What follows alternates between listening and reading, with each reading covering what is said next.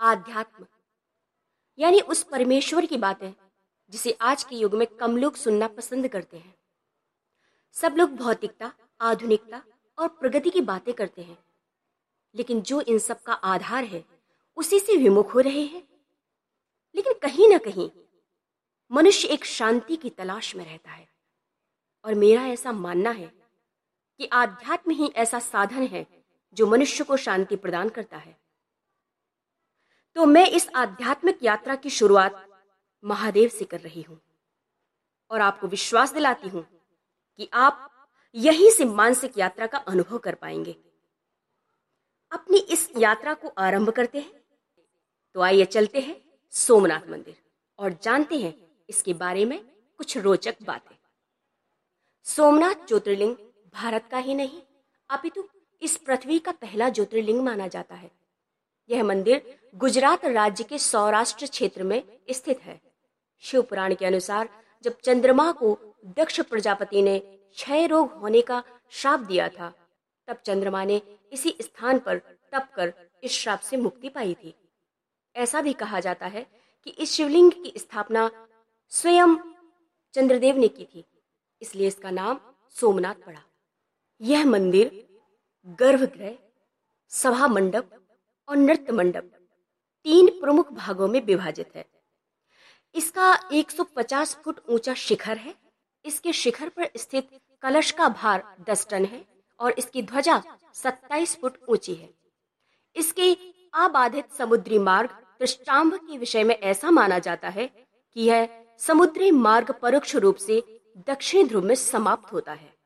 इस मंदिर का पुनर्निर्माण महारानी अहिल्याबाई ने करवाया था।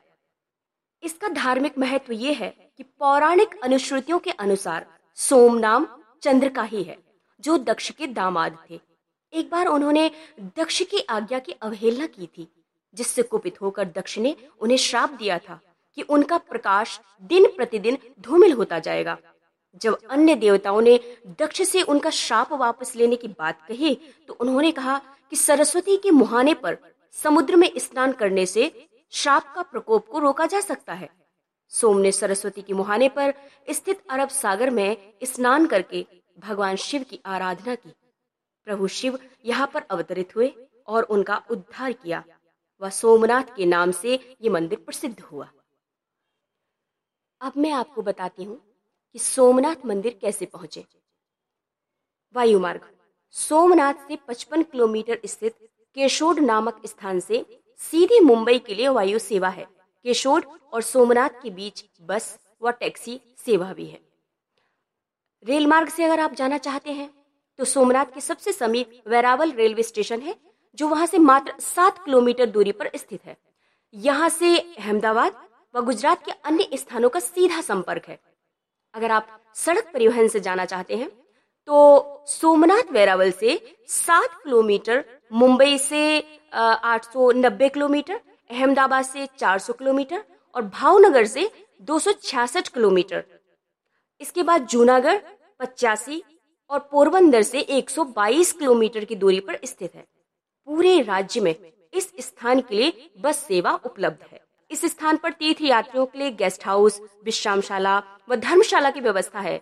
साधारण और किफायती सेवाएँ उपलब्ध है। तो आप बेरावल में भी रुक सकते हैं, क्योंकि सात किलोमीटर दूरी का ही अंतर है। तो बेरावल में भी रुकने की व्यवस्था है।